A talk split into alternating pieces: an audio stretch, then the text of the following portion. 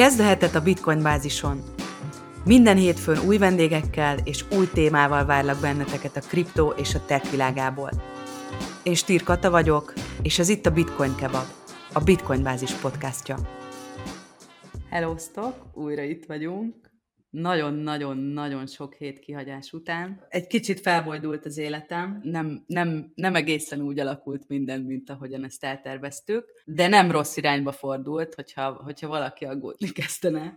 Visszatértem Máltára, és itt vagyunk egy, egy háromszögben, Málta, Paraguay, Olaszország síkon, Balázsal és Andival, és ott szeretnénk folytatni, ahol tavaly decemberben abba hagytuk a 2022-es év elemzésével. Áprilisig jutottunk, úgyhogy az a tervünk, hogy most májustól végigmegyünk az, év, az éven, bepótoljuk, ami elmaradt, és ígérem, hogy innentől senkinek sem kell, hogy bitcoin kebab elvonása legyen, mert minden héten újra fogunk jelentkezni, annyi változással, hogy ezentúl hétfőnként lesznek az adások, és nem szombaton. Úgyhogy ahogy mondani szokták, vágjunk bele.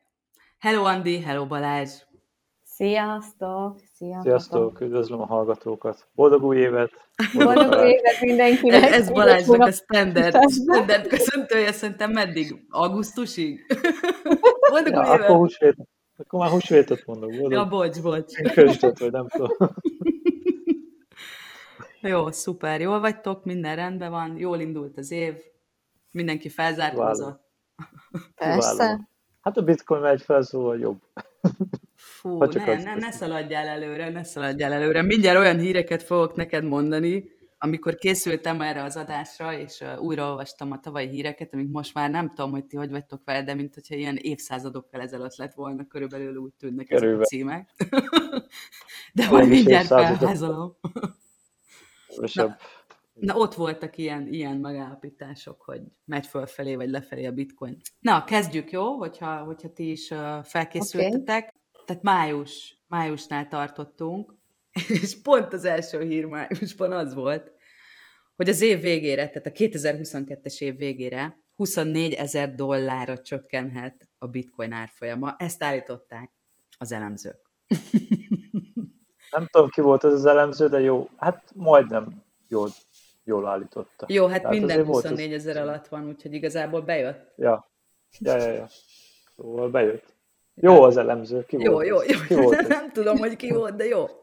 Megtartjuk. Megtartjuk, jó. Pozitív. Jó, jó. Aztán volt még ilyen hír, hogy megnyílt a világ első NFT múzeuma. Egy kicsit én egyébként úgy érzékelem, hogy a hype után azért most erre így szépen lassan az NFT-k megtalálják a helyüket, és szerintem látunk a, az iparban olyan felhasználási módokat, amik, amik már közelítenek a, a, az okos felhasználás felé. Mit gondoltok? Mondj pár példát. Tudsz pár példát? Hát most tudok pár példát, de... Nyugodtan. Nem, nem akarok, tehát... Jó, a chilizről beszélek. Aha. Aha. Csak ugye hazabeszélek, és, és ezért nem akartam ezt a példát felhozni de hogy ezek a fizikai NFT-k például, ami, amilyen kampányt most csinál a, a, a Chili's, hogy azt a labdát például, amivel egy foci meccsen gólt rúgtak, tehát a fizikai labdát megveheti megfelelő Chili's tokennel rendelkező rajongó, vagy ö, szurkoló, és akkor ez felkerül a Chili's blokkláncára rögzítve, és ő utána értékesítheti ezt a labdát, csinálhat vele, amit szeretne. Andi, kezded? Kezdjem? Kezdheted nyugodtan. Nem, most a, pre- a tegnap premier jutott eszembe, hogy valamilyen ja, ez NFT egy tegnapi hír volt, aha, igen. Igen, igen ez egy tegnapi hír volt, csak most az okos felhasználás az NFT-kkel kapcsolatban. Így van. Még, még meg is állapítottuk, hogy végre valamilyen, valamilyen észszerű dolog. Én azért a, a... különbséget tenni. Mondja nyugodtan. Még egy példát hadd mondjak, bocsánat Balázs, mielőtt elmondott, hogy ugye a, a Davosban most a konferencián, nem tudom a hölgy nevét, de ő beszélt arról, hogy személyes adatok NFT formájában, tehát tokenizálva, rögzítve a blokkláncon, akár értékesíthető, például az egészségügyi adatot kutatási célokra. Viszont te kontrollban vagy a saját adataid felett, és mondhatod azt, hogy jó, ők mit tudom én rákutatást végeznek, tehát az én fogászati vagy nőgyógyászati adataim nem tartozik rájuk de az a különös vagy speciális adat, az igen, és azt én eladom. Ja, ez amúgy, tehát ez, ez amit mondasz konkrétan, ez már 2018 ICO során is, során is feljött. Emlékszem, voltak olyan ICO projektek, amik azt hiszem Codex, vagy valami esély volt a nevük, ők pontosan erre repültek rá, nem lett belőlük semmi sajnos, lehet túl koraiak voltak, meg nem NFT-sítve, eh, akik az egészségügyi adatoknak a úgymond monetizálásával próbáltak. Tájvani brigád volt, akiről én tudok, nem tudom, hogy ugyanaz-e, mint akiről te beszélsz. Nem tudom, azt nem tudom, honnan jöttek. Eh, de viszont NFT kapcsán én azért, tehát saját véleményt mondok mindig, vagy oké, okay, vagy nem eldönti a hallgató. Én azért különbséget tennék a, a digitális, pusztán pu, ö, digitális NFT-k és a fizikai ö, dolgokhoz kötött NFT-k között.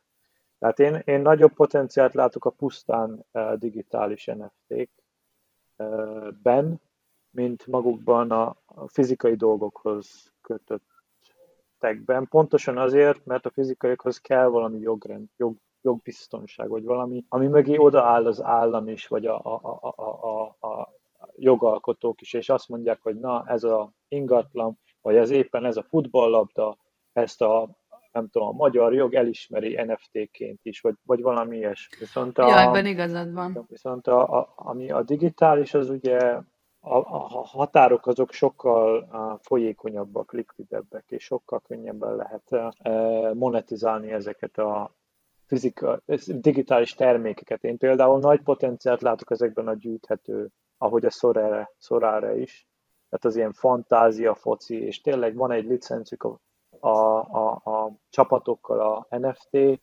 fejlesztőknek, tehát például Real Madrid, vagy Barcelona van egy, hogy le NFT-síthetik a játékosaikat, és ja, ezért collectibles. Így van. Uh-huh. Én ebben nagy potenciált látok. Magyarországon sosem volt nagy hivat a gyűjt, szenvedély, viszont nyugaton, Egyesült Államokban, nyugat-európai államokban a, a képregénygyűjtés, a, a mindenféle bizbaznak a gyűjtés egy óriási piac, és ez, ez ugyanígy levetülhet a, a digitális gyűjthető dolgokra. Egy másik, amiben nagy potenciált látok, a tényleg a, a játékcégek. Tehát ha a videójátékcégek elkezdenek komolyan foglalkozni és itt most nem arra gondolok, hogy jön egy jött-ment játékfejlesztő, aki sose hallottunk, amikor mondjuk belé, mögé áll a, a Blizzard és a Starcraft, Starcraft az egy óriási játék volt, és akkor azt valahol elkezdenek NFT-síteni. Vagy ugyanígy a Hearthstone, van egy ilyen uh, kártyajáték, ilyen digitális kártyajáték, Hearthstone, és ott elkezdenek NFT-síteni. Na ezekben óriási, mert nekik már alapból megvan az a óriási, többmilliós rajongótáboruk, akik boldogan veszik, szóval én, én, itt látom a kitörést. Nem hiszem, hogy sokat kell ezekre várni. Következő hír szintén NFT-vel volt még májusban, hogy elstartolt Magyarország első NFT burgere. Ó, oh. uh, emlékszel erre, Andi? Én, nekem nem rémlik ez. Igen, ez rémlik. Volt valami, de még podcastot is csináltunk egyébként a, a marketing ügynökséggel, aki, aki ezt a kampányt. Igen, uh-huh. igen, igen. Életed végéig ingyen hambi tehetsz, hogyha igen. szereztél egy ilyen Az mondjuk nem, az se volt rossz ötlet. Most nem, most az nem volt. Volt, igen, igen. És meg is hívtak minket, emlékszem. A sajtótájékoztatóra, igen, igen, igen. Igen, igen, igen, igen. Szerencsejáték függőség jeleit mutatja sok kriptotrader. Egyetértek. Abszolút Igen, abszolút. Más nem tudok mondani, egyetértek. Egyszerűen ez a kockázat, az, hogy, hogy, hogy kockáztass, és felmegy a pumpa, és adrenalin, ez, ez, ez együtt jár, ez, ez a kettő együtt jár. Egyszerűen szinte ugyanaz. Hogyha emlékeztek, volt egy podcast adás az online szerencsejátékról, pirossal és feketével, akiknek a neveiket nem mondhatóban nem járultak hozzá, de ők is megerősítették ezt, hogy brutális a függőség. És májusban történt meg az, hogy pánikeladás tört ki, és 5 dollár alá zuhant a Luna árfolyama, és ezzel kezdetét vette az iszonyatos brazil szappanopera, ami szerintem hát azóta is tart igazából. Ez csak az első bevezető epizódok voltak még akkor annó májusban, amire reflektáltak a bitcoin bányászok is, és egy ilyen cikk is lejött, vagy egy ilyen címet is találtam, hogy a bitcoin bányászokat nem hatotta meg a beszakadás. Na hát. úgyhogy, úgyhogy volt, volt, volt, nagyon, nagyon sok minden történt májusban. A következő az volt, hogy a, a téter elszakadt az árfolyam rögzítéstől, a stablecoinok válságak közepette, aztán aztán ebből is keveredett egy kisebb balhé, ugye a BlackRock, a, a, a Citadel és egyéb cégek vádolták, illetve ezeket a cégeket vádolták, mint a, mint a téter összeomlásának az okozói. Majd elkezdtek, elkezdődött a, a, a fearmongering, vagy nem is tudom, hogy mondják ezt, a, a, a pánikkeltés. Pad. A FAD. Igen, hogy uh, már májusban, tehát azért ezt hangsúlyozzuk ki, hogy a kript igen, hogy a kriptotősdéken nem annyira biztonságos őrizni a konyainkat. Tehát már májusban a Bitcoin bázis próbálta figyelmeztetni az embereket, ezt szeretném kihangsúlyozni, hogy nagyon-nagyon vigyázzanak, és hát, és hát aztán kezdődött, kezdődött minden, itt már megemlítettük szembarátunkat is, hogy az FTX, FTX igazgatója szerint a Solana le fogja nyomni a bitcoint rövidesen, akkor még ilyen okosságokat hintet, illetve egy aktuális cím, a bitcoin reneszánsza hozhatja el a pénzügyi sötét középkor végét. Tegnap láttam egy posztot a LinkedIn-en, a chat GPT-nek, ugye a legújabb AI mhm. őrületnek, feltették a kérdést, hogy mi döntheti meg a központi bankok egyeduralmát. Láttátok? Nem láttátok ezt a bejegyzést? No. És még az AI is azt mondja, hogy a kriptó, a bitcoin az egyik lehetséges faktor. Kriptó, kriptó vagy a bitcoin? Nem mindegy. Um, Melyik? Nem akarok, nem akarok hülyeséget mondani, mert a címben, hogyha jól emlékszem, az volt, hogy a bitcoin, viszont a válaszban kriptó volt. Tehát, hogy egy kicsit ilyen félre vezető Persze. volt a dolog. Na mindegy, okos az az AI, tudja. Vágja már most. Már vágja.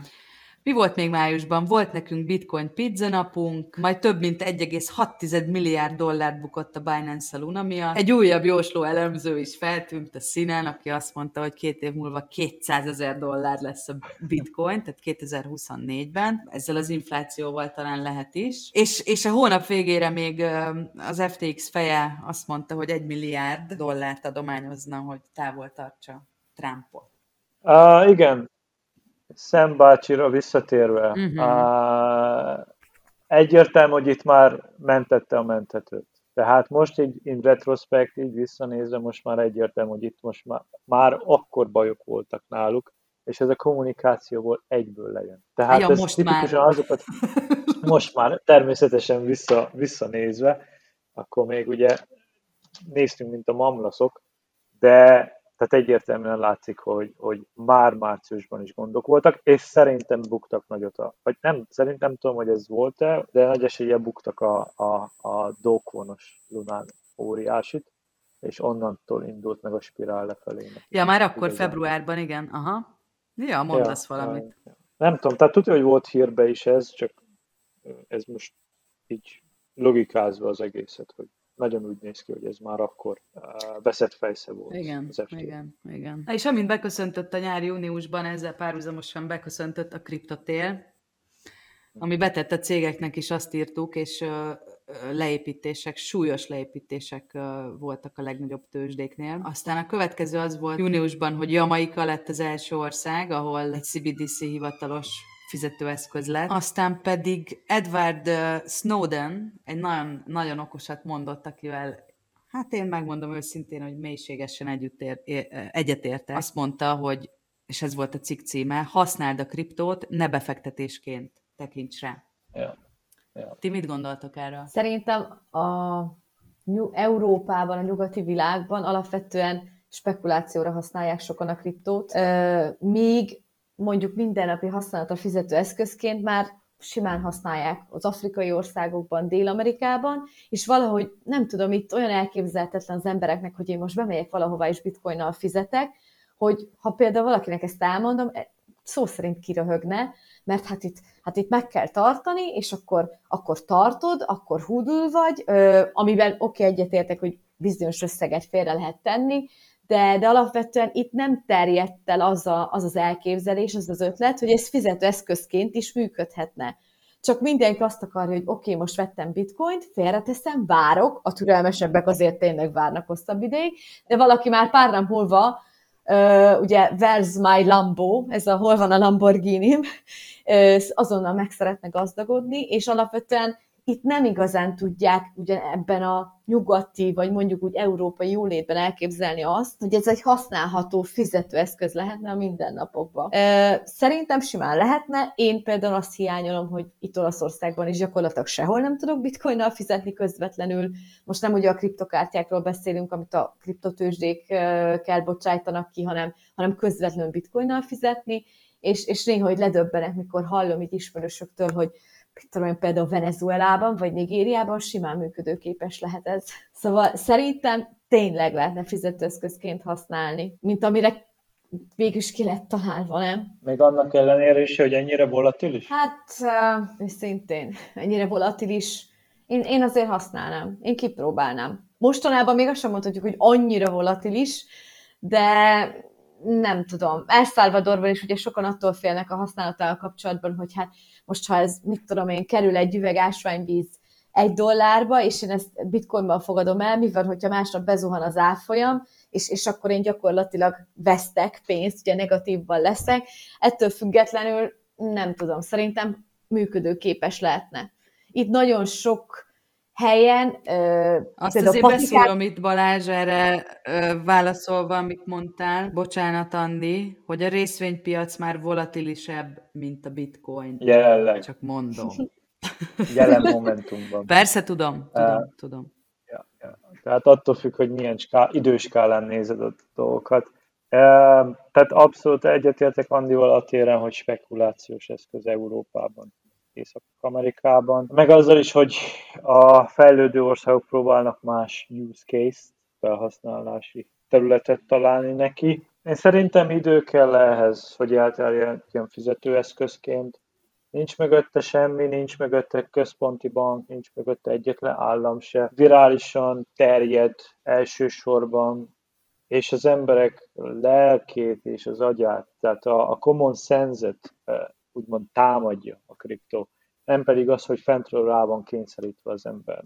De figyelj, te például Paraguayban tudsz fizetni bitcoinnal, ha akarsz? Uh, Paraguayban, uh, ha csak azt veszük, hogy amit én csinálok itt, akkor igen, uh-huh. de ha én kimegyek az utcára és venni akarok egy, egy uh, polyó milanézét, vagy akármit, uh, akkor nem feltétlen. Tehát van, tehát a mi kis szűk szektorunkban belül, mert ugyanitt itt is ilyen kriptós közegben mozgok, itt igen, például beszerzésekre, vagy éppen áramdíj fizetésére, stb. stb. erre tudjuk használni. Uh-huh. Nem a bitcoin elsősorban, hanem a stabilcoin USDT-t. Uh-huh. de az, hogy kimész a mindennapi életbe, az, az nem, nem jellemző. Még így se. Van egy darab ATM, az, nem, kettő darab ATM az egész országban. Az egyik itt Asunción, a második meg Glen Ciudad del Estében, az a brazil határnál, és kifújt. Van egy nagyon szűk kis közösség itt, akik tényleg benne vannak a dologba, de azon túl nem.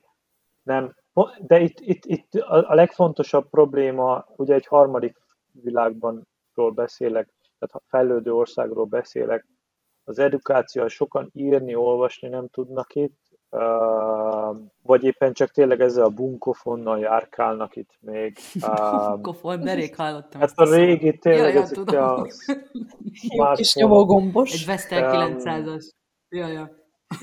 így van, így van.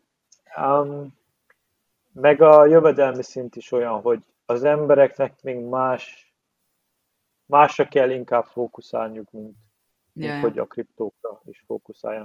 És, és valamilyen szinten igen, valid, valid felhasználási terület ez is, de ehhez még counterproductív ide jön az, hogy a bankrendszer az egy, egy nagy rakás szarít, de közben nincs meg az edukációs, hogy az ember rájöjjön, hogy tudna kriptót is használni, és, és, és akkor nem kéne a, a 10%-ot legomboló, minden egyes tranzakciónál 10%-ot legomboló bankokkal szórakoznia itt, és ez törvényben van itt, és azt kell használni. Sőt, van olyan törvény itt, hogyha ha cash akarsz fizetni itt mondjuk étterembe, akkor az alapból 10%-a olcsóbbnak kéne lennie, pontosan a banki a extra díjak miatt, a banki utalást használjuk. Tehát alapból, de ugye senki se, senki Az se, igen. senki se szól ezért. Tehát itt azért mások a preferenciái az embernek, tehát a prioritásai az embernek. Nagyon ideális terület arra, hogy, hogy céget építs, Uh-huh. akár egy fintech szolgáltató céget, mert pontosan azért, mert rengeteg ember under, unbanked, tehát rengeteg embernek nincs itt Ja, egy ja, bankszámlája Uh-huh. Uh-huh. mert nincs bejelentett lakcíme, vagy éppen valami dokumentuma, vagy olyan az egész municipalidádnak az administratív infrastruktúrája, hogy nem, tehát egy óriási országról beszélünk, háromszor akkor, mint Németország, 7 millióan laknak itt, Asuncióban két, két, két millió körülbelül, ugye suburban mindennel, de fent északon, Csakóban, úgy hívják ezt a, részt, hogy Csakó, tehát ilyen maximum élnek ott fél millióan, szétszórva egy óriási területen, normális utak nincsenek. Tehát ez egy más világ, itt még az embereknek a, úgymond a, nem azt mondom, hogy túlélés a prioritás, de, a, de az, hogy, Ja, de egy hogy természet az közeli alapvető. Igen, ab, abszolút nek természet képzelem. közeli. Mhm. Így van, az, az, az, az, az. Szóval, Na jó, Ja. haladjunk tovább, még mindig június. Fú, ez a Robert Kiyosaki, ez ö, annyira szerettem régen, amikor elolvastam a, a könyvét, amit ö, hát elég sokan olvastak, a Rich Dad, Poor Dad című Ja. opuszát, és kb. az volt számomra az egyetlen értékelhető tőle. Azóta folyamatosan olyan hülyeséget beszél. Én szerintem, tehát nyilván ez a saját személyes véleményem, de éppen akkor májusban azt mondta, hogy már várom, hogy a bitcoin az 1100 dollárt tesztelje. az, várhatja. Ennél fontosabb hír volt szerintem az, hogy a MicroStrategy a medvepiacon is 480 darab bitcoint vásárolt. Szerintem a Mike, MicroStrategy-nek már nincs más. Van más opciója, de már csak előre tud menekülni. Tehát, Igen. uh, tehát Már annyira benne van. Annyira benne vannak, hogy innen már csak vagy győztesen, vagy nullásan jönnek. Így van. Szóval- És hát rajtuk a világ szeme, szóval És rajtuk a világ szeme. beleállt, most már benne kell maradni. A vállalati Amerika szeme mindenki. Hát igen. Tehát azért igen. figyelnek ott. Tehát azért nézik, hogy mi lesz ebből két év múlva, három év múlva. Mekkora profittal jönnek ki belőle. Hát ja, és azért Michael Saylor így a saját presztízsét is szerintem elég durván feltette egy lapra. Tehát ha bukik, Abszolút. akkor nagyon súlyosat fog bukni. Mondjuk bukott már egy nagyot a bukott már egyszer a dotcom idején egy nagyot, Uh-huh. de abból felállt, felépítette a MicroStrategy-t, ahogy olvastam a biográfiáját. Sose volt az a, az a, tudod, az a, az a Elon Musk stílusú Ja, ja. front face. Csinálta a dolgát a Silicium völgyben, de innovatív a figura, meg szerintem fel, jó, most hazabeszélek, de felismeri a jövő trendjeit. Tehát a jövő meghatározó trendjeit szerintem, a maga módján. Szerintem a Bitcoinban is ezt látta, meg látja, hogy, hogy, hogy kell egy alternatíva az elinflált dollárokkal, meg a, a fedezet nélküli dollárokkal szemben. Tehát amiben tényleg azt mondhatja az ember, hogy egy safe haven a maga módján, Ja, ja. hosszú távon. Ö, Szeptemberben, amikor Rigában voltam a Honey Badgeren, a Bitcoin konferencián, akkor ő is a meghívottak között volt. Sajnos nem jött el személyesen, hanem egy élő, élő kapcsolaton keresztül válaszolt a kérdésekre. Szimpatikus volt, de nagyon le van rúgva az ember, elég fáradtnak. Ja, Nem volt túl jó Finoman bőrben, szólva. na. finoman, igen, finoman fogalmazva. Ja, ja. Na jó, majd erre még visszatérünk. Oké, na menjünk júliusra. Nyár, uborka szezon mindig, de azért ugye itt voltak ö, történések. Például komolyan visszaesett a bitcoin hálózaton az aktivitás. Aztán jött az, kezdődött, vagy hát folytatódott az FTX, az FTX kalandjai, amikor is felvásárolta volna a BlockFi-t, ami uh, akkor már azt hiszem, hogy bejelentette, hogy uh, hát gáz van. És aztán jött ugye a következő ér, uh, a, a, a Voyagerről, mint újabb áldozat a medvepiacon, ugye a kanadai kriptováltó. De a kedvenc hírem júliusból az az volt, hogy történelmi pillanathoz érkeztünk, ugyanis egy női fejlesztő bekerült a Bitcoin kor csapatába. Ilyenek, hát, ilyenek voltak júliusban. Nem is emlékeztek már erre, fogadjuk. Hát nem nagyon. Andi, te inkább, mert te vagy benne minden nap. A, női fejlesztő igen rémlik. Úgyhogy azért szoktunk nőkkel kapcsolatos híreket is válogatni, mert azért mondjuk meg őszintén, hogy azért jó, alapvetően kevés női olvasónk van, meg sokkal kevesebb női befektető, megkereskedő, de alapvetően szerintem egyre több. Egyre többen érdeklődnek a nők közül is a kriptovaluták iránt, és, és folyamatosan látom, hogy a Facebookon és a csoportjainkban is mindenhol, hogy egyre többen szólnak is hozzá nők, Úgyhogy ezért szoktunk ilyen, ilyen híreket berakni, hogy mit tudom, a nők befektet, női befektetők száma mennyivel nőtt, akkor női fejlesztő került be a bitcoin korhoz, nem tudom én, nőket szólaltatunk, meg például az interjúban ez a Katy Wood nagyon népszerű, a Cynthia Loomis, úristen, most melyik államnak a kormányzója, igen, úgyhogy ő vele is, ha például ő mond valami érdekeset, hogy ő ilyen nagy bitcoin fan, akkor róla is azért szoktunk írni, hogy alapvetően úgymond ösztönözzük a nőket, hogy hát igen, ez nem csak a férfiaknak a pályája, a férfiak területe ez, hanem azért simán a nők is kriptózhatnak. Szoktunk a divattól, a divattól L'Oreal, nem tudom, különböző divatmárkák, Louis Vuitton, a, a blokklánccal kapcsolatban is, melyik női ruházati márka vagy kozmetikum választotta a blokkláncot. Több példa kéne Magyarországra is, tehát azért Szerintem, ha Magyarországon is egy kicsit demokratizálni kéne a, a dolgokat, akkor, akkor több, több hasonló példa, mint ti kellenétek a, a szektorban. Én, én azt látom. Tehát több, több, több aktív érdeklődő. De szerintem pont azért, mert rizikós, én nem tudom, ti hogy látjátok? Én azt látom ezzel kapcsolatosan, hogy, hogy senki sem meri igazán a nevét adni teljes, és teljes melszélességgel odaállni és vállalni azt, hogy, hogy igenis én, én én a kriptók mellett, vagy, vagy különösen a bitcoin mellett teszem le a voksomat. Tehát, hogy, hogy, hogy egy kicsit ilyen divatos kriptóval foglalkozni, bár ebben sem vagyok olyan biztos, nem tudom, hogy követitek-e például Magyarországon ezt a Tőzsdecápák című műsort. Én nem láttam még egy adás sem belőle, de múltkor azt hiszem, hogy a Facebook dobta fel, hogy volt egy fiú, aki, ugye a koncepcióját gondolom ismeritek a műsornak, elmehetsz oda, tartasz egy pitchet, és akkor ott van három vagy négy ö, üzletember, aki vagy ö, befektet a te projektedbe, vagy sem. Igen, ismerem. És egy, ja, így van, így van és, és egy fiú, egy magyar fiú, nem tudom a nevét, de ha tudnám, sem mondanám, ő pitchelt ott kriptókkal, nem volt túl szerencsés a megfogalmazása, tehát inkább jelen pillanatban azt látom így Magyarországon, hogy inkább még mindig megy ez a trend, hogy próbálják negatív fényben beállítani, és kiragadni kontextusból azokat a jellemzőket, vagy azokat a mondásokat, amikkel a negatív felhangot lehet erősíteni. És megmondom őszintén, hogy megdöbbentve olvastam azt, hogy ezek a tőzsdecápák, ezek a magyar nagyhatalmú üzletemberek mindannyian úgy nyilatkoztak a kriptóról, hogy, hogy ez egy lufi, meg nem is tudom, mit mondta az egyik őjük, álompor, valami por. Na mindegy.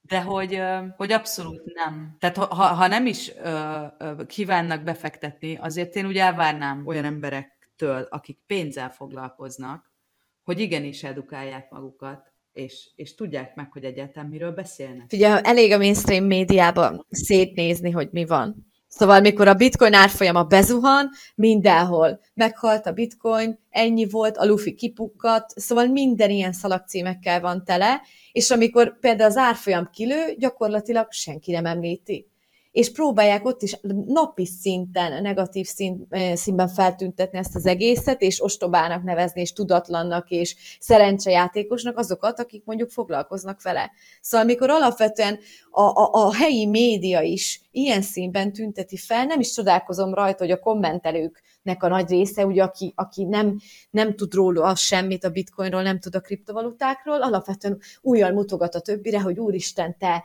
te egy, gyakorlatilag ez egy ponci, ez egy emelem, ez egy, ez egy lufi az egész, és, és te nyugodtan fektes bele a pénzed, úgyis elvesztesz minden. Szóval még mindig megvan ez a, ez a nem tudom, ez a sarkos őskori gondolkodásmód, és, és nem tudom, így, amikor ilyen az egész környezet a média, igazából nem tudom, hogy, hogy mit várhatunk mondjuk ezektől a műsoroktól is. Mégiscsak egy mainstream tévécsatornában megy, lehet, hogy szólnának is. Igazad van, Andi, abban, amit mondasz, de a múltkor például örömmel nyugtáztam, hogy Magyarósi Attila, a Coinkes vezetője, az RTL Kup reggeliébe kapott meghívást, ahol a bitcoinról beszélt. Tehát, hogy azért szépen lassan elindulunk, de hát nagyon nagy a lemaradás. Tehát én ösztönző rendszerek nézném a médiát is. Tehát mi az ösztönzője egy médián? Minél több, nagyobb látogatottságot generálni, minél nagyobb engagementet generálni. Az olvasóközönsége a médiának arra ugrik, hogy na, megint lejött valami,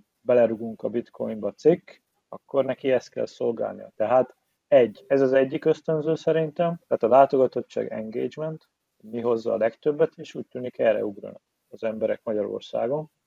A másik meg azért én, én a médiákat Magyarországon egyfajta virtue signal járnak is beállíthatnám. Tehát azért próbálnak valakik felé egyfajta narratívát képviselni, mert kvázi onnan jön a pénz nekik. És ezt, én most ezt nem politikára mondom, hanem például hirdetőkre mondom, banki hirdetőkre, tehát a tradícionális pénzügyi rendszernek a szereplőre. Tehát ez egyfajta virtue szignál is feléjük, hogy hoppá, mi azért ti oldalatokon vagyunk. És, és aki azt mondja, hogy Magyarországon imparciális és tényeken alapuló hírközlés van, az hazudik, ez nem igaz. És ez hiába jobb, vagy bal, vagy akármilyen politikától mentesen mondom ezt, Mindenkinek megvan a kis saját ösztönző rendszere, a kis, és az alapján alakítja ki a narratíváját. Egyértelműen bitcoinbázis.hu a nevünk, nekünk a narratíván pont a, nem a mainstream uh, kompatibilis, tehát azzal szemben. Persze. Inkább.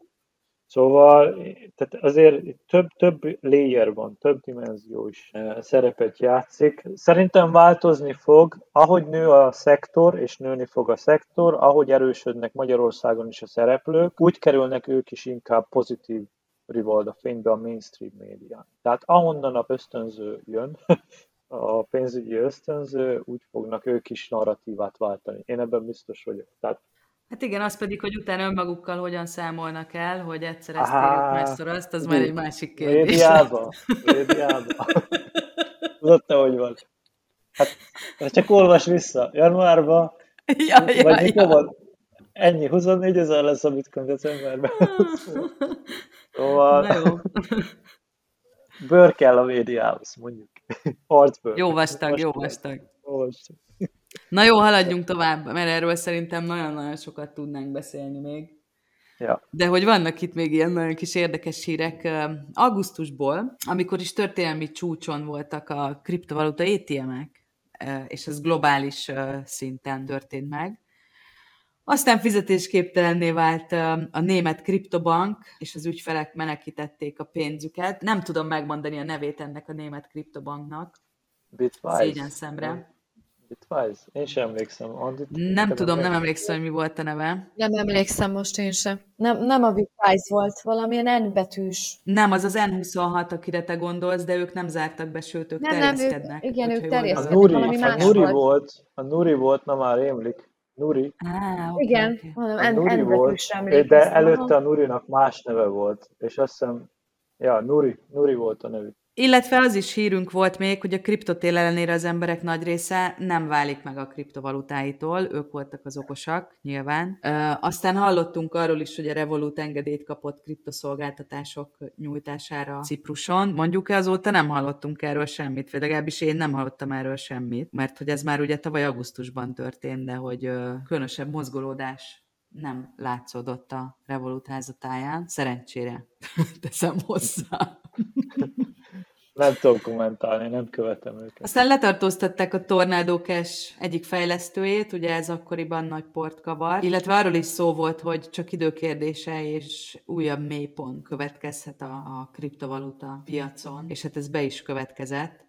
Illetve augusztusban indult el az igazi durva csapás a Binance részéről, ugyanis uh, egy ilyen címet találtam, hogy a Binance vezető CZ nyíltan kirohant az FTX kriptotősde ellen, tehát akkor már érezhető volt, a, amit akkor még nem tudtunk, hogy mi fog következni. Számomra egy nagyon vicces sír volt, vagy hát érdekes, hogy az összeesküvés elméletek hívei, bár nem tudom, hogy ez igaz-e vagy sem, minden esetre a cím az volt, hogy John McAfee még életben van, és Texasban bujkál, és ezt az egykori barátnője állította. Ez is egy érdekes történet John McAfee-ről szerintem, de nem hiszem, hogy valaha megtudjuk, hogy mi történt vele igazából. Ez Epstein stílus. Epstein. Igen, így, így, ahogy mondod. Így, ahogy mondod, az a másik érdekes történet. Augusztusban már nem csak a Bitcoin bázis május követően, hanem a Ledger CEO-ja is figyelmeztetett mindenkit, hogy ne bízzuk a coinjainkat másra. Nyilván ők beszéltek. Illetőleg az is hír volt, hogy a Three Arrows Capital alapítóira komoly börtönbüntetés várhat. Na hát ehhez képest azért a legfrissebb hírek szerint ők most újra benne vannak a kriptóban, hogyha jól tudom. Így van, és valami hedge fundot, vagy valamit Így van. terveznek, vagy már be is húztak pénzt rá. Hát figyelj, aki egyszer megszívta velük, és meg akarja újra, tehát én, én hiszek a második esélyben, de azért függ attól, hogy, a, hogy az első csődjüket hogy kezelik. Személyes, tehát mentális, meg hogy, hogy állnak ki az emberek elő. Mert ők róluk nem az jut eszembe, így van, ő, róluk nem az jut eszembe, hogy na, elcsesztük, és akkor bocsánat, bocsánat, sorry, sorry, sorry, sorry, és akkor hogy tudjuk mindenképp valahogy az ember, az ügyfelek pénzét visszaszerezni. Vagy a nem, ők nem az a típusúak szerintem, Így már elnézést, ez... de persze ez, uh, ja, szóval, szóval Én is, tehát abszolút, mindenki személyes vélemény. Amúgy a, ez a hideg tárcás, meleg tárcás dolog, ez általában visszatérő, évente visszatérő. Általában mindig akkor erősödnek fel ezek a szólamok, amikor ugye beesik a piac, és akkor menekül a a tőzsdékről a bitcoin elsősorban, és a többi altcoin is, és akkor természetesen ráerősítenek. És ilyenkor ezek a legjobb növekedési periódusai a, a Ledgernek, a Trezornak, a Cold Cardnak, a Safe és a többinek. Szóval, Így van. szóval ez is ilyen ciklus, tehát követi szépen a, a nagy picture-t. Ja, hát mi mást mondanának ilyen helyzetben, nyilván a, a Ledger CEO-ja nem mondhat mást. Mondjuk őszintén szólva, a Ledger kapcsán nem tudom, múltkor említettem, ugye volt ez a hackjük, ez az óriási hackjük. Igen. Amikor több millió e-mail kikerült, meg pár százezer e-mail, cím, telefonszám, minden. Ez most személyes vélemény lesz, én azóta, mint a tűztől. Tehát a, a, amelyik egy, egy biztonság, abszolút. Tehát aki biztonság technológiával foglalkozik, pénzügyi biztonság, és akik ilyet megengedhetnek maguknak, még ha emberi mulasztás is volt, ott nagyobb az esély, hogy még egyszer. Vagy én nem És akkor tudom, mivel favorizálsz? Mi a, mi a kedvenc? Én őszintén szólva, ez most lehet nem kéne így, de nekem, én elsősorban a szoftver tárcákat használok, desktop tárcákat használok, illetve van a Kászának ez a bundle csomagja, és abban, van is, abban is van egy hideg tárca, tehát Kásza a neve a cégnek, uh-huh. Jameson Loop fejlesztő áll mögötte, uh-huh. de van olyan, olyan opcióm is, hogy tényleg próbálom a bankrendszert is bevonni a dologba, tehát például banki szépen tartani hidegtárcát és ilyesmit. Ja, ja, értem, tehát, Ú, az elég van... bizarr mondjuk, most, hogy így ezt mondtam. Figyelj, legalább valami hasznuk, szerintem legalább valami hasznuk legyen a bankok. Nagyon rendes vagy. Még azért egy picikét támogatod őket. Ennyi, valahogy. szóval. Nagyon jó. Na jó, lépjünk tovább szeptemberre, ahol az első hír a Honey Badgerről szólt, amit az előbb említettem. Hétvégén jön Európa legnagyobb bitcoin konferenciája, ez volt akkor a hír, ugye szeptember első hétvégén volt a, ez a konferencia. Most nem szeretnék ilyen nagyon részletekbe menően megemlékezni róla, hiszen akkor uh, írtam két cikket real-time élményeimről, úgyhogy akit érdekel, az vissza tudja olvasni a, a Bitcoin bázison. Hatalmas élmény volt egyébként, tehát így a mai napig tényleg nagyon nagy élmény volt. Nagyon nagy élmény volt találkozni, meg testközelből látni ö, embereket, akikről írnak az újságok, meg akikre én, mint magánember azért így, ö, most ezt nem akarok ilyen magasztos lenni, és azt mondani, hogy felnézek rájuk, de hogy, ö, hogy azért rockstárok ezek az alakok, valljuk be, rockstárok mindannyian megemlíthetem például Knut barátunkat, Svanholm, aki ugye a Bitcoin Sovereignty Through Mathematics című könyvet írta, és még többet is azóta. De hát sorolhatnám, ugye ott volt Adam Beck, ott volt, ahogy mondtam, Michael Saylor, és hát még jó páran, úgyhogy, úgyhogy nekem tényleg nagyon, nagyon nagy élmény volt, és hát elindított bennem sok mindent, az be kell, hogy valljam. A shitcoinokat nagyon-nagyon lenézem, azóta még jobban. és csak a agymosás. És csak, de tényleg egy igazi agymosás.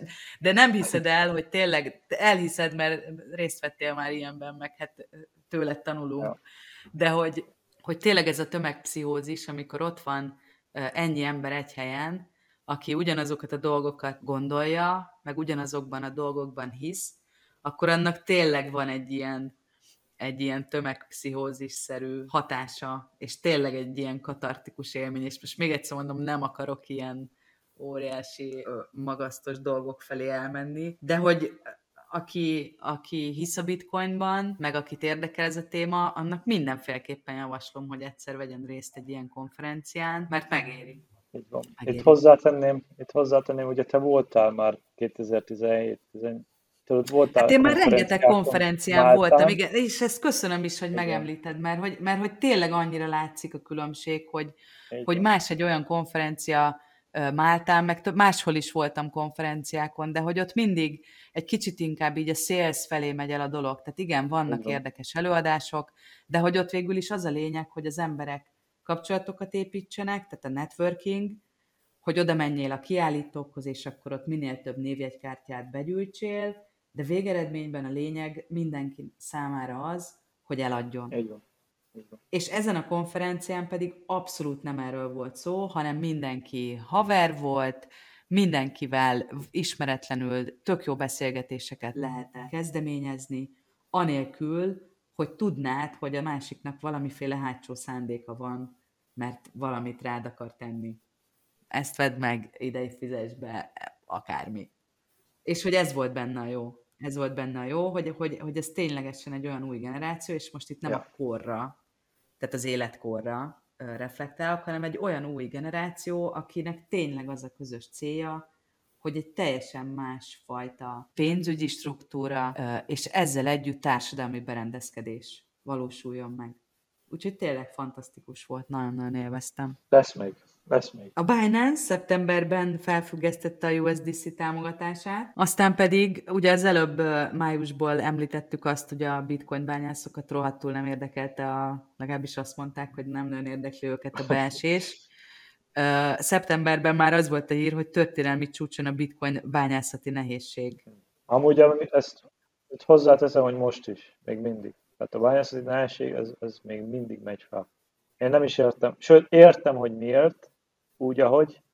Én ezt arra fogom, hogy egyre többen látják azt az opciót a bányászatban, mint kiegészítő bevételi forrás, például energiaipari vállalatok, frak, tehát, tehát én ezt látom, hogy, hogy egyre többen egyes, Egyesült Államokban arra állnak rá, hogy ezt próbálják eladni ezt az ID-át az energiavállalatoknak, hogy a felesleges energiát, vagy a, a, a, azokat a kapacitásokat, amit nem tudnak lekötni, tehát tudom, van egy szélerőműved, vagy egy naperőfarmod, hogy mondják, solar farmod, és, ez, és mm-hmm. ugye vannak ott ugye ezek a, ezek a kilengések a termelésben, akkor azt valahogy extrába lekötni, és ezzel egy kis extra bevételi forráshoz jutni. Én ezt az ideát látom megvalósulni lassan, sőt én tudok is konkrétan, akik Ausztriában, Ausztráliában ezzel foglalkoznak, akik tényleg erre repülnek rá, illetve csak gondoljon, most nem akarok promót csinálni nekik, de az NRH-es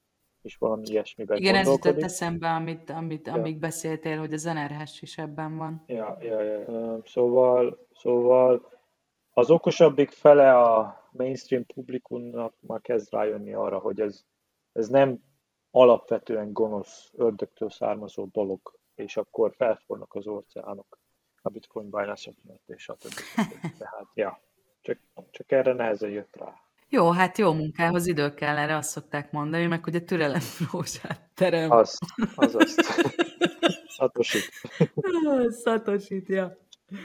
Na, hát és kérlek szépen, szeptemberben már az Interpol is körözte a Terra alapítóját. Azóta a fiú elég kalandos utat járt be, de szerintem ne szenteljünk neki ennél többet, mert nem nagyon érdekli meg, úgy gondolom. Aztán a következő hír az volt, hogy um, hivatalosan is befejeződött a merge, ugye az Ethereumnak a, az update-je, valamint leköszönt a Kraken vezérigazgatója, Jesse Powell. Yeah. Illetve csak, hogy egy helyi hírt is elmondhassak, már máltai helyi hírt, nyomozás indult egy máltai ügyvéd ellen, aki bitcoint utalt az újságírónő állítólagos gyilkosának, ugye, aki nem ismeri ezt a sztorit. Azt hiszem, hogy most már öt évvel ezelőtt történt egy, egy októberi napon, hogy, hogy nemes egyszerűséggel felrobbantottak egy újságírónőt a kocsiával a saját háza előtt, ugyanis feszegette a kormány ügyes bajos ügyeit, ugye itt a Panama Papers és egyéb, egyéb események kapcsán, és már akkor annó én emlékszem, hogy már, már akkor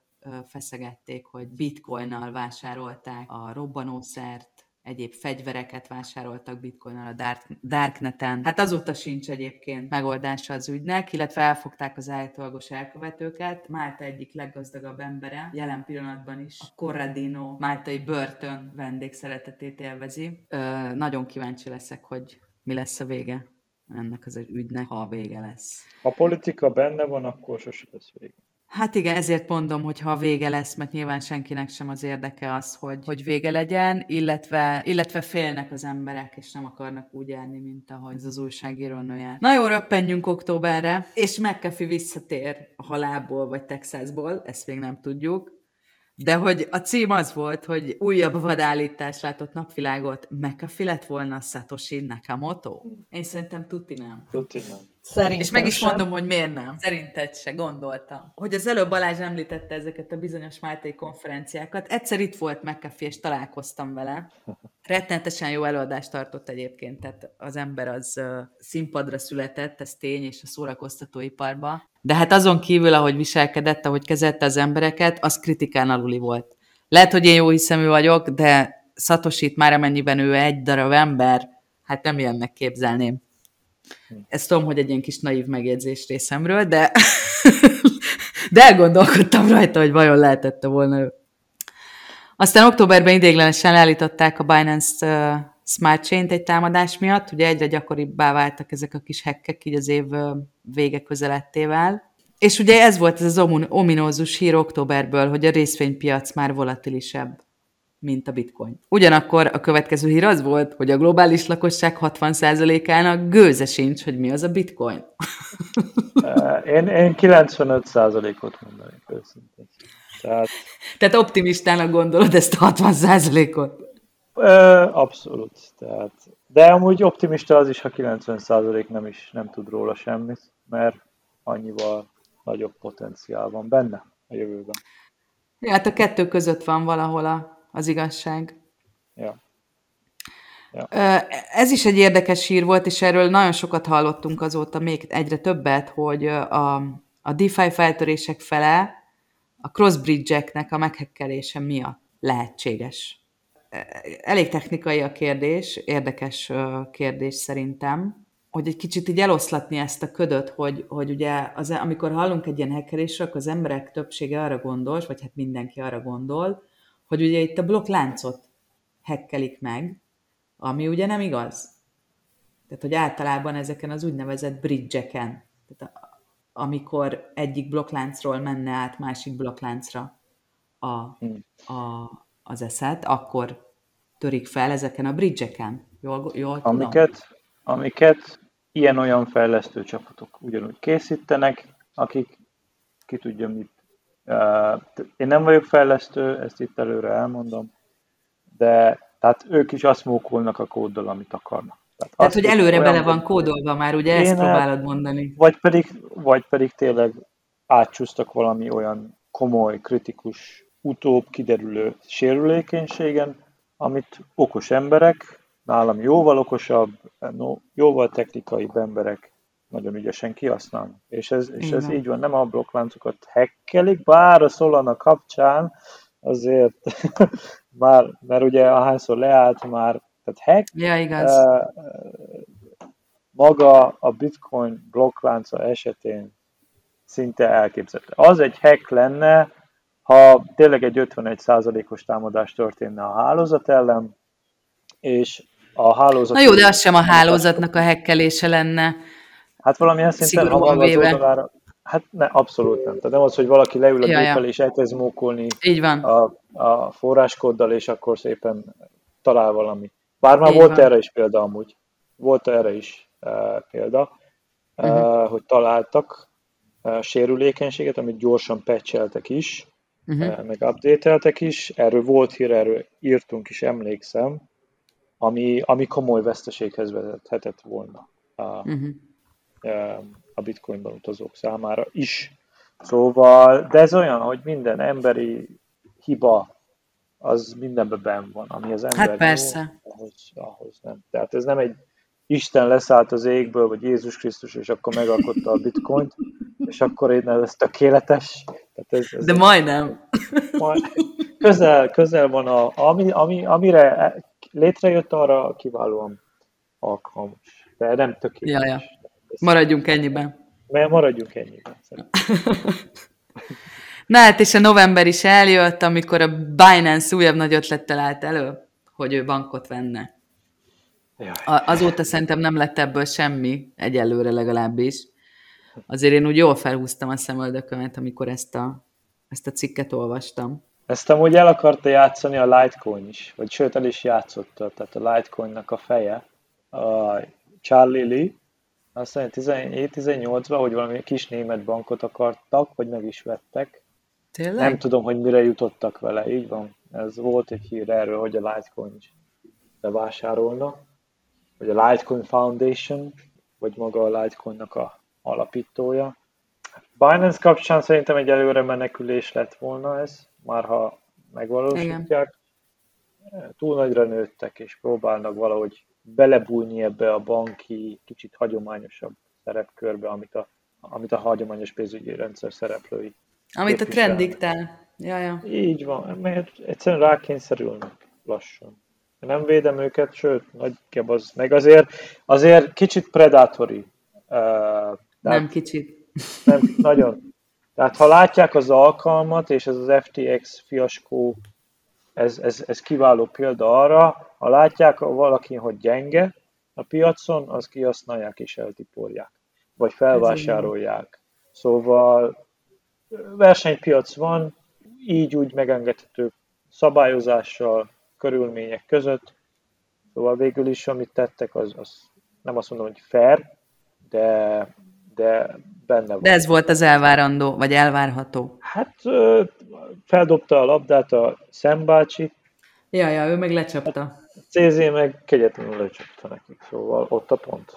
Szóval. Na még mielőtt elkezdem itt uh, citálni ezeket, a, ezeket az, az újságcikkeket, azért a One, OnePoint hadd említsem meg, mert novemberben Jas. volt egy hír erről a csodálatos uh, nőszeméről. Ugye novemberben az volt a hír, hogy két kormány is segítette a kripto királynő bűnözését. Hmm. De ami ennél érdekesebb az az, hogy a múlt héten volt egy cikk, nem tudom, hogy a, olvastátok-e.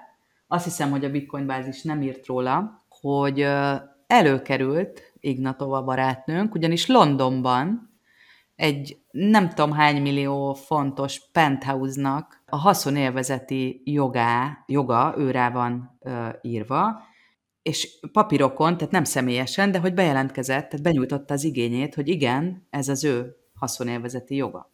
Írtunk Tehát, róla. hogy életben van és Írt, valahol van, róla. most már csak... Uh-huh. Írtatok róla? Aha, igen, pont én írtam róla, mert megláttam... Hát, én nagyon kíváncsi vagyok, nagyon követem. Igen, egy brit labban megláttam én is, hogy állítólag el akarták adni ezt az apartment penthouse-t ebben a, ebben a, nem tudom, épülettömbben, és akkor ő a tulajdonjogát szerette volna ennek az apartmannak, és gyakorlatilag öt év után először végül is életéret adott magáról, mert ugye számtalan ilyen összeesküvés elmélet, meg minden volt, hogy férfivé operáltatta magát, meg mit tudom én, hol bujkálhat, meg már biztos, Jaj, hogy jaj. él. Ezt akartam mondani, igen, ez volna a következő. és, és, és akkor, de mindegy, él, ez, ez, ez már azért biztos, csak hát azt hogy az ember úgy kérdezi magát, hogy oké, okay, neki kell a lakása, ott van a neve mindenhol, ráadásul úgy olvastam, hogy valamilyen törvénymódosítás, vagy nem tudom mi volt az Egyesült Királyságban, és most már nem lehet cégek mögé bújni, hanem konkrétan meg kell nevezni az adott személyeket minden egyes ilyen tulajdoni lapon, haszonélvezet minden, és, és akkor most gyakorlatilag előkerült, csak akkor nem tudják lekapcsolni. Ez mégiscsak az FBI top 10-es legkeresettebb bűnözői listáján van. Szóval azért érdekes lehet, még a végén lehet, hogy, hogy tényleg lecsapnak rá ennyi év után. Nagyon Jó, kíváncsi leszek. Attól, hogy ő előkerül, attól a pénz még nem kerül elő. Tehát amennyi bitcoint ő elsrófált, azért pár százezer bitcoin a OneCoin-nál landolt annó még. Hát igen. Nem igen. tudom, hogy mi lett az a nagy esélye, nagy részét értékesítették. Nem tudjuk a tárca címeket se, meg ez, hogy, tehát, hogy bejelentkezett, tehát az ilyen híreket egy kicsit szkeptikusan kell kezelni, mert most ő jelentkezett bele, vagy valami kezes által csinálta a dolgokat. Hát azért a részletek itt fontosak, nem tudom, hogy mit olvastatok, hogy hogy volt, mi a forrás. meg azért jó, jó hír. Tehát rengetegenben voltak a bankonban.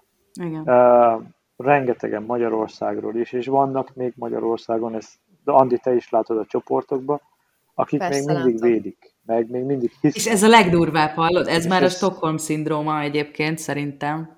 Így van. Gyerekek, ez, kapok ez, magán üzeneteket. Vagy azért, mert annyit buktak, hogy egyszerűen nem tudják elengedni.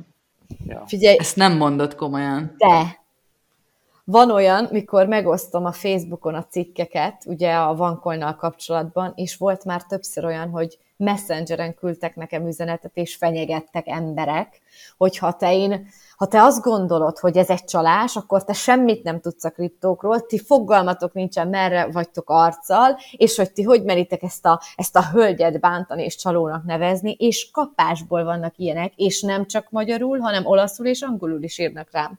Az anyját. Igen. A múltkor például képzeljétek el, két vicenzai, két vicenzai férfi szóval én nem tudom, hogy mi lehet ott, és volt, amelyik azt írt, hogy ő a mai napig használ OneCoin-t. De hogy hová, mire, hogy, azt nem tudom. Tényleg? Igen. Hol, mire? Nem tudom. Esküszöm, hogy ezt írta, hogy ez nem csalás, mert nekem, mert nekem van, és a mai napig használom. Tehát novemberben indult el a lavina, a Binance bejelentette, hogy megszabadul az összes FTX tokenjétől, és gyakorlatilag onnantól kezdve a hónap végéig szerintem minden cikk az FTX-ről szólt, kezdve azzal, hogy a, a token árfolyama 32%-ot esett, és a Binance tagadja a felelősségét. Aztán leállították a kifizetéseket, a Binance ajánlatot tett természetesen majd az FTX vezérigazgató vagyonának 94%-a elúszott, aztán lemondott az FTX fejet, csődejárás alá kerül a vállalat. Egyes nagy nevek szerint az FTX egy shitcoinon alapuló kriptotősde volt, aztán a következő, az igazi bitcoin maximalisták szerint az FTX katasztrófa pozitív hatással lehet a bitcoinra, ez nagy igazság szerintem is. És végül azzal zárult a hónap, hogy egy hónapon belül három kriptomilliárdos hunyt el hirtelen, és egyes, egyesek kétlik, hogy ez véletlen lenne. Véletlenek nincsenek, ugye? Szóval azért, azért azokban a nagy körökben, azokban, a, ahol már tényleg milliárdos tételben mozognak kriptovolumenek, ott azért gyakran becsúsznak olyan tranzakciók is, amik nem feltétlenül illegális, hogy nem tradingre megy, vagy akármi. És ugye volt ez a Bit, Bit XLO, vagy ez a orosz, amikor bejelentette most a hónapban, hogy az FBI lecsapott az egyik orosz kriptotősdére, akik kvázi... Ja. Uh, Igen. Tehát, tehát az ilyen, meg, meg elég csak a, a mainstream párhuzamot vonni, Elég csak arra gondolni, hogy most az orosz-ukrán háború során hány ilyen oligarha, külföldön élő oligarha hunyt el hirtelen, meg, megmagyarázhatatlanul, vagy lett öngyilkos. Bizony. És ugye amikor pénzzel gazdálkodsz, ami pénz a fő munkád, és, és gyak, az, az, az ezzel, ezzel a kockázattal is jár, hogy nem tudod kinek, a, főleg a kriptóba, nem tudod kinek a pénzét mozgatod, hova mozgatod, ha éppen elveszted annak a, annak a személynek a pénzét, akkor mi lesz annak a következménye. Tehát... Miben nyúlsz? Hát miben igen. nyúlsz, így van, miben nyúlsz. Amúgy egy nagyon fontos hírt kihagytunk, ez pedig szeptemberből, ez pedig a merge volt. Ethereum Nem, megemlítettem, csak át, áthaladtunk Át rajta, mert ugye, és még pedig azért, mert hogy decemberből az első hír az, az Butyerin nevéhez ah, okay. fűződik. Akkor. Mégpedig azt mondta nagy bölcsen, hogy ne az árfolyamra, hanem a technológiára fókuszálj. Siha. E, igaza van, de, de ez olyan butyerines. Így van. Tehát azért Butyerin rengeteg dolgot mondott már, amikor meg amikor meg elkezd Twitteren tweetelni, akkor felét a nem érti senki se, hogy mit akar írni. Komolyan. Ezt legalább értette, és azért írtunk egy cikket róla, hogy értettük mi is. Szóval, um, de a merge kapcsán akkor ez a proof of work, proof of stake dolog. Uh, Igen. Nekem határozott véleményem van az, hogy, hogy szerintem egy rossz lépés volt a bányászok kiiktatásával, hiába a narratíva, hogy energia intenzivitásnak a csökkentése. Én tényleg azon az állásponton vagyok, hogy ez, a, ez koncentrációhoz fog vezetni a hálózaton, és ugye ha az 51% megvan, stake-ben valakinél, vagy valakiknél, akkor kvázi ők a... A vége. Hát akkor a decentralizáltságnak, a, igen. Így van, tehát, és pont azért jött létre az Ethereum blockchain hálózat is, hogy egy decentralizált pénzügyi platformja legyen a, az applikációknak. Szóval hmm. nem tudom, jó, hát ezt is a jövő dönti el, én. hogy lesz-e ilyen egyáltalán. Már hogy valaki a kezébe kaparintja az 51%-ot, de hát nyilván az esélye megvan. Ja. ja. Na jó, és hát ezzel átcsúsztunk decemberbe az év utolsó hónapjára. Ugye az előbb említettük a, az Enerhest, és decemberben hír is volt, hogy az USA-ban terjeszkedik a magyar energetikai startup, nagyon, nagyon hasítanak a fiúk. Én gratulálok nekik, ha akarunk reklámot csinálni, ha nem. Én nagyon örülök neki, hogy, hogy ilyen jól haladnak előre. Aztán egy olyan hírünk is volt, hogy az FTX alapítójának köze lehetett a terre összeomlásához. Ugye az előbb itt Balázs utaltál februárban arra, illetve májusban, bocsánat, arra, hogy, ők, hogy az FTX vajon tudott-e már akkor, vagy vajon mit tudott már akkor, meg ugye februárban a Luna összeomlása kapcsán de hát nyilván ezeket mi is csak spekulálni tudunk, sohasem nem gondolom, hogy valaha is megtudnánk, hogy mi volt az igazság. Minden esetre ugye azt tudjuk, hogy a, a terra alapítója Kvon Szerbiában tartózkodik, ha még mindig ott van. Illetve hát az év végén letartóztatták Sam Bankman-Friedet a Bahamákon, tehát ő a karácsonyt már nagyon-nagyon nem úgy töltötte, ahogy, ahogy gondolta, meg a szilveszterre berendelt amfetamin pakját sem tudta már szerintem elfogyasztani. Szegény. Szegény. Úgyhogy úgy, úgyhogy végül is az év végével lezárult az ő történetük is, és még talán egy fontos hír, vagy érdekes hír decemberből, hogy a PayPal Luxemburgban is bevezeti a kriptos szolgáltatását. Magyarán Európában. Tehát a, ha jól tudom, a. PayPalnak az európai központja az Luxemburg. Az Luxemburg. Szóval idő kérdése, hogy a PayPal európai számlákon is tudjunk bitcoin tárolni, ilyen-olyan formában. Aki benne van jobban, annak azt tudja, hogy miért nem javaslom, aki meg most kezdi az ismerkedést a kriptókkal, azoknak meg Azért nem. kezdésnek. azoknak jó, ismerkedni jó. Ismerkedni jó. Ja, hát ez Revolut Detto, ugyanaz. E, Revolut szint, így van. Revolut ja, szint, ja. sajnos. Van konklúziótok az évre? Hát figyelj, nekem az, most ezen gondolkodtam, miközben beszéltél, hogy, hogy, hogy nekem az a konklúzióm, hogy, hogy a tavaly évvel is egy lépéssel közelebb kerültünk a, a nem tudom mihez igazából, tehát hogy ez a mass adoption, ez nem tudom, hogy mit jelent. amit ugye mindenki vár, mint a messiást. Én azt jobban várom, hogy a jelenlegi pénzügyi rendszer gyökeresen megváltozzon és igazságosabb legyen. És szerintem ez, ez, ez talán egy lépéssel minden évben közelebb kerülünk. Azzal, hogy a kriptóknak az elterjedtsége egyre nagyobb és nagyobb. És ha említjük a mainstream médiát, és igen, leugattuk a mainstream médiát, de mégis abban nagy szerepük van, hogy legalább a közbeszéd tárgya, ha egyelőre negatív előjellel is, de mégis egyre több ember ismeri meg ezáltal a kriptókat, a bitcoint, a blockchain-t, az AI-t, és így tágabb környezetben a technológiát.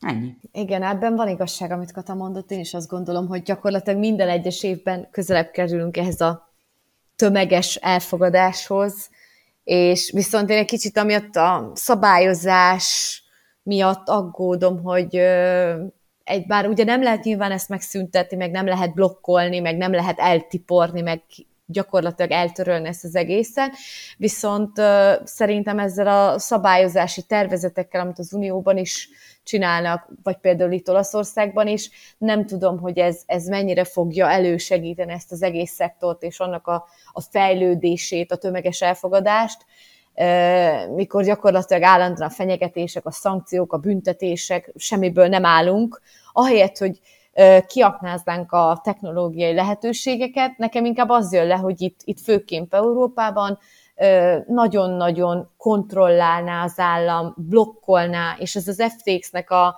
a bedőlése igazából még inkább ezt a narratívát erősíti. Ami oké, okay, hogy valamilyen szabályozás nem lenne rossz, de, de attól tartok, hogy, hogy ez pont így a visszaára fog elsülni, és, és valamilyen nagyon-nagyon brutális törvényjavaslattal, vagy nem tudom, milyen rendelettel jönnek elő, ami, ami nagyon-nagyon meg fogja nehezíteni a, a kriptósok életét. Ebbe egyetértek én is, tehát a szabályozás... Ugye bocsánat, még egy szót, ne haragudj Balázs, hogy megint a szabadba vágok, de azt kifelejtettem, hogy a Mikát, ugye az európai kriptoszabályozás hatályba lépését elhalasztották. Tehát most legutoljára a translation, a fordítási nehézségekre hivatkoztak, hogy annyi munka van vele, azért nekem ez egy kicsit sántít. Már hogy már milyen, milyen szempontból? Mi, mi, mit hát, hogy szerinted ez problém, tehát amilyen jogszabálygyártó gépezete van az Európai Uniónak, pont a Mikánál nem tudják megoldani időben a, a fordítási hmm. problémákat. Tehát szerinted lobbycsoportok állnak a Mika ellen, és akkor miattuk halaszt, tehát ők kvázi... Nem, én úgy gondolom, hogy, hogy mivel az európai politikusok nem gondolnám, hogy felhasználói szinten járatosak lennének a kriptóban, hmm. szerintem nem biztosak, most nem azt mondom, hogy magukban, de hogy, és nem akarom dilettantizmussal sem vádolni nyilván az európai parlamenti képviselőket, hisz hogy jövök én ehhez, de hogy nem gondolnám azt, hogy százszázalékosan biztosak abban, abban a szövegezésben és abban az egész koncepcióban, amit létrehoztak. És különösen a, a kriptopiaci történéseket tekintve elképzelhetően tartom azt is, hogy esetleg módosítanak, vagy, vagy még egy kicsit faragnak azon a jogszabályon. Ja, szigorítanak? Vagy enyhítenek. Én szerintem itt, itt 50-50. Uh-huh. Ja. Szavazás kapcsán egyetértek én is. A, egy dolog, ami nekem most feltűnt az előző kriptotélhez képest, hogy mennyire kettő meghatározó cég körüli események befolyásolták az árfolyamot. Ez volt az MT Gox után is, még annó, annó, annó, de 2017 után, 18-ban nem erről szólt a, a kriptotél. Már most már mondhatjuk azt, hogy tényleg ebbe a, a bear market, ezen a bear marketen vagyunk. De az utolsó fél év csak Binance és FTX-ről szólt kvázi. Így van. És ez nem hiszem, hogy hosszú távon jó. Én biztos vagyok benne, hogy nem fog így maradni a dolog, de, de ez is egyfajta centralizáció más perspektívából nézne. Um, mert ha valami gáz lesz mondjuk a Binance-el, akkor az, azt, azt a sima egyszerű user is megszenvedi, mert a Binance-en vannak a fandjai, vagy csak beesik a Krakenen tárolt BTC-nek az árfolyama. Vagy, yeah. tehát, tehát ez, ez, erre is figyelni kéne a szereplőknek, hogy mondjuk ez most hülyeség, hang, hülyeségnek hangzik, de tényleg nem felmagasztalni egy-két céget az égig, és tényleg keresni azokat a alternatív, eh, megbízható, kompetens cégeket a piacon, még ha kisebbek is, még ha kisebb büdzsével is uh, dolgoznak, kisebb marketinges dolgoznak, és nincs körülöttük akkora hype, uh, akikből lehet valaki, vagy akik megbízhatóan nap, nap után csinálják a dolgokat x éve már, és nem csak felhypolni ezeket a... Mert ehhez vezet. Kvázi ez. Az utolsó fél év nem szólt másra, mint Binance FTX, FTX Binance. És Így ez, van, adok kapok. Most még csak, így van, és most meg már csak szinte Binance, Binance tehát hírbe. Most még Igen. néha írunk a Krakenről, néha írunk a hely, helyi, helyi magyar dolgokról. Crypto.com néha előkerül. Crypto.com előkerül, de nem, Binance. És ez, és ez egyfajta centralizáció. A narratívának a centralizációja szerintem. És erre is figyelni kéne. Hogy azért próbáljunk alternatívákat is találni, ne csak a, a százszázalékos, biztonságos, felhájpoltnak tűnő. Nekem ennyi. Na jó. Utolsó. Igazad van, teljesen igazad van, egyetértek. Emelt fővel tekintünk a jövőbe és erre az évre. Mint ja. mindig. Több Ahogy az apám hajjal. mondaná, the only way is up. az. Ő, ezt nem mondta. Ezt nem, nem, nem, nem, nem, nem, ezt az apám, ezt az apám szokta mondani, magyarul, mert annyira nem nagy angolos, ha? meg azt, hogy menekülünk a sikerbe, úgyhogy, úgyhogy szerintem ezt, ezt tartsuk, tartsuk be most. Meg nem az FTX-nél dolgozott ő is? nem tudok róla, lehet titkosban. Ki tudja. Jó. Na jól van, minden esetre ö, nagyon jó volt veletek, köszönöm szépen. Remélem, hogy élvezetes lesz Én a hallgatóknak köszönöm. is. Sikerült így lassan február elejére értékelnünk a tavalyi évet, de hát ami késik, az nem múlik, szokták mondani, úgyhogy, úgyhogy nagyon köszönöm, és ö, hát szerintem fognak a hallgatók még hallani rólatok. Rólam biztos, de szeretném, ha rólatok is hallanának még. Kiderül. Köszönöm szépen.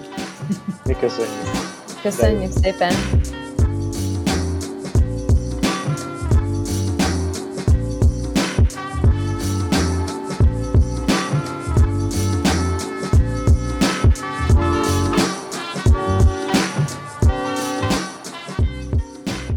Ez volt a Bitcoin Kebab, a Bitcoin Bázis podcastja.